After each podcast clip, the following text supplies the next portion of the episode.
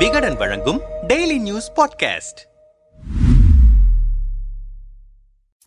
ஜெயலலிதா மறைவுக்கு பின் பல்வேறு குழப்பங்கள் ஏற்பட்டு ஒரு கட்டத்தில் அதிமுகவின் ஒருங்கிணைப்பாளராக ஓ பன்னீர்செல்வம் இணை ஒருங்கிணைப்பாளராக எடப்பாடி பழனிசாமி இருந்து கட்சியை வழிநடத்தி வந்தனர். இந்த சமயத்தில்தான் கட்சிக்கு இரட்டை தலைமை வேண்டாம் ஒற்றை தலைமை வேண்டும் என்கிற முழக்கம் கடந்த ஆண்டு ஜூன் மாதம் அதிமுகவில் வலுவாக எழுந்தது. அதனைத் தொடர்ந்து பெரும்பாலானோர் எடப்பாடி பழனிசாமி ஒற்றை தலைமையாக தேர்வாக விரும்பினர். இது தொடர்பாக ஓபிஎஸ் இபிஎஸ் இடையே பிரச்சினை உண்டான நிலையில் பொதுக்குழுவுக்கு சென்று ஓ பன்னீர்செல்வத்திற்கும் கடும் எதிர்ப்பு எழுந்தது. அவரை நோக்கி பாட்டில்கள் வீசப்பட்டன. இதனையடுத்து அதிமுக பொதுக்குழு ஜூலை பதினோராம் தேதி மீண்டும் கூடியது. அப்போது ஓ பன்னீர்செல்வம் மற்றும் அவரது ஆதரவாளர்கள் அதிரடியாக நீக்கப்பட்டும் பொதுச் செயலாளர் பதவியை மீண்டும் உருவாக்கப்படுவதாகவும் தீர்மானங்கள் நிறைவேற்றப்பட்டன. இடைக்கால பொதுச் செயலாளராக எடப்பாடி பழனிசாமி தேர்ந்தெடுக்கப்பட்டார் இந்த பொதுக்குழுவில் நிறைவேற்றப்பட்ட தீர்மானங்கள் செல்லாது என்றும் இடைக்கால பொதுச் செயலாளர் தேர்தலுக்கு தடை விதிக்க கோரியும் கோரியும் தங்களை கட்சியிலிருந்து நீக்கியது செல்லாது என அறிவிக்க கோரியும் அதிமுக ஒருங்கிணைப்பாளரான ஓ பன்னீர்செல்வம் மற்றும் அவருடைய ஆதரவாளர்களான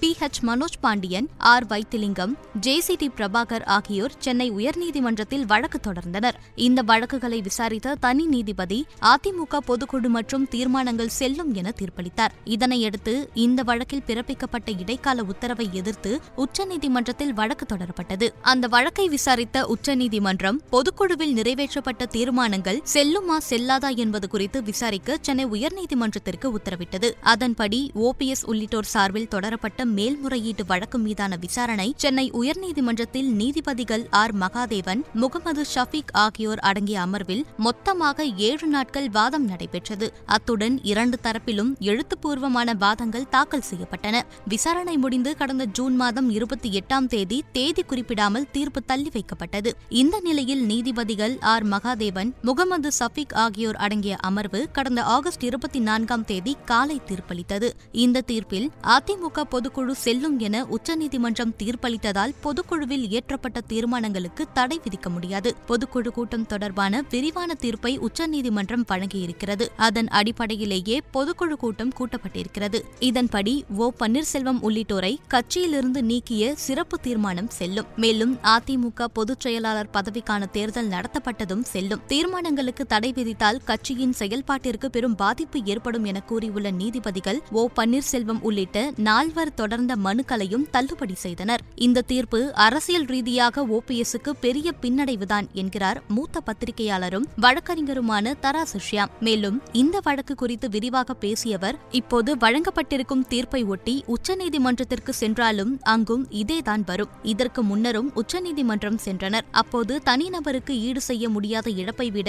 கட்சிக்கு ஈடு செய்ய முடியாத இழப்புதான் பெரியது. எனவே இதை கொடுக்க முடியாது என்று சொல்லிவிட்டார்கள். இப்போதும் அதேதான் சொல்லி இருக்கிறார்கள். இடைக்கால உத்தரவு வழங்கவில்லை என்றால் எங்களுக்கு ஈடு செய்ய முடியாத இழப்பு ஏற்படும் என நீதிமன்றத்தில் பன்னீர் தரப்பு கன்வின்ஸ் செய்ய வேண்டும். இங்கு தனிநபர் பாதிப்பு என்றால் தனிநபர் பெருசா கட்சி பெருசா என்கிற கேள்விதான் முக்கியமானது. அதை வைத்துதான் பேலன்ஸ் ஆஃப் கன்வீனியன்ஸ் பார்ப்பார்கள். இடைக்கால உத்தரவு வழங்கிவிட்டால் ஈடு செய்ய முடியாத இழப்பு யாருக்கு ஏற்படும்? கட்சிக்கு ஏற்படும் என்றால் இடைக்கால உத்தரவு வழங்க முடியாது. இரண்டாவது இடைக்கால உத்தரவுக்கு பிறகு சமநிலை நீடிக்க வேண்டும். இடைக்கால உத்தரவு ஓபிஎஸ்க்கு ஆதரவாக வழங்கிவிட்டால் எடப்பாடிக்கு சமநிலை வழங்காது. எடப்பாடிக்கு வழங்கினால் ஓபிஎஸ்க்கு சமநிலை வழங்காது. எனவே இடைக்கால உத்தரவு வழங்க முடியாது. அதை வைத்துதான் நீதிபதி ஆர். மகாதேவன் அமர்வு இடைக்கால உத்தரவு வழங்க முடியாது என்று சொல்லிவிட்டார்கள். ஓபிஎஸ்க்கான சட்ட போராட்டத்தில் நீதிபதி ஜெயச்சந்திரன் அமர்வு கொடுத்தது மட்டும்தான் ஓரளவு ஆதரவாக இருந்தது. ஆனால் அதில் ஃபங்க்ஷனல் டெட்லாக் அப்ரோச் எரர் என்கிற பிரச்சனை வந்தது. அதாவது ஒரு தாவாவை ஒரு நீதிபதி அணுகும் போது அதில் அப்ரோச் எரர் வரக்கூடாது. தாவாவை சிவில் தாவாவாக மட்டும் அணுக முடியாது. ஏனென்றால் ஒரு அரசியல் கட்சிக்கு செயற்குழு பொதுக்குழு பைலா ஸ்கீம் இருக்கும். அதை வெறும் சிவில் வழக்காக மட்டும் அணுக முடியாது. அதை அப்ளை செய்து பார்க்கும்போது எரர் வந்ததாக உச்சநீதிமன்றம் சொல்லிவிட்டது. அடுத்தடுத்த அமர்விலும் அதைத்தான் சொன்னார்கள். இனி ஒரு காலகட்டத்திலும் பொதுக்குழு தீர்மானத்திற்கு தடை கிடைக்காது. கட்சியை விட்டு விட்டு நீக்கியதாக சொன்னதற்கும் இடைக்கால தடை கிடைக்காது என்றவர் ஓபிஎஸ்க்கு இருக்கும் ஒரே வழி அசல் வழக்கை தொடர்ந்து நடத்துவது மக்களிடம் தன் பலத்தை நிரூபிப்பதுதான் என்றவர் அசல் வழக்கில் உள்ள சிக்கல்களையும் விவரித்தார். அசல் வழக்கு முடிவதற்கு எத்தனை வருடங்கள் வேண்டுமானாலும் ஆகலாம். இது கடுமையாக இருக்கும் இதற்கு மிகப்பெரிய உதாரணம் சசிகலா. அதிமுக உட்கட்சி பிரச்சினை வந்தபோது சிறையில் இருந்து கொண்டே வழக்கு தொடுத்தார். ஆனால் இன்னும் அடுத்த கட்டத்திற்கு போகவில்லை. அப்படி போனாலும் சசிகலா பொதுச் செயலாளர் ஆகிவிடுவாரா என்பது கேள்விக்குறியே. ஏனென்றால் கடந்த ஆறு வருடங்களுக்கும் மேலாக அதிமுக கட்சியிலும் அதன் செயல்பாடுகளிலும் விதிகளிலும் பல மாற்றங்கள் ஏற்பட்டுவிட்டன. அரசியல் கட்சி சம்பந்தமான வழக்குகள் சிவில் வழக்குகளாக இருந்தாலும் அதில் கடைபிடிக்கும் அதே விதிமுறைகளை அப்படியே இதிலும் கடைபிடிக்க முடியாது. அப்படி எடுத்தால் அது அப்ரோச்சல் எரர் ஆகிவிடும் என்றவர் ஓபிஎஸ்ஸின் அரசியல் எதிர்காலம் குறித்து பகிர்ந்தார். அரசியல் தலைவராக மக்கள் மத்தியில் ஓபிஎஸ் செல்வாக்கை நிரூபித்தால் எல்லோரும் பணிந்து போவார்கள். எம்ஜிஆர் ஜெயலலிதா நிரூபித்தார்கள் எல்லோரும் பணிந்தார்கள். ஓபிஎஸ் வெற்றி பெறவில்லை என்றாலும் தோற்கடிக்கவாது செயல்பட வேண்டும். இன்னும் அவர் பாஜக காப்பாற்றும் என்கிற நம்பிக்கையில் ஓடிக்கொண்டிருக்கிறார். ஒவ்வொரு கட்சியாக உடைத்து அவர்கள் வர வேண்டும் என்றுதான் பாஜக நினைப்பார்களே தவிர ஓபிஎஸ்க்கு எப்படி உறுதுணையாக நிற்பார்கள்? பல மாநிலங்களில் பல உதாரணங்களை பார்த்தும் ஓபிஎஸ் இன்னும் பாஜகவை நம்புவது அவரின் அரசியல் அறியாமை. இப்போது அவருக்கான உடனடி வாய்ப்பு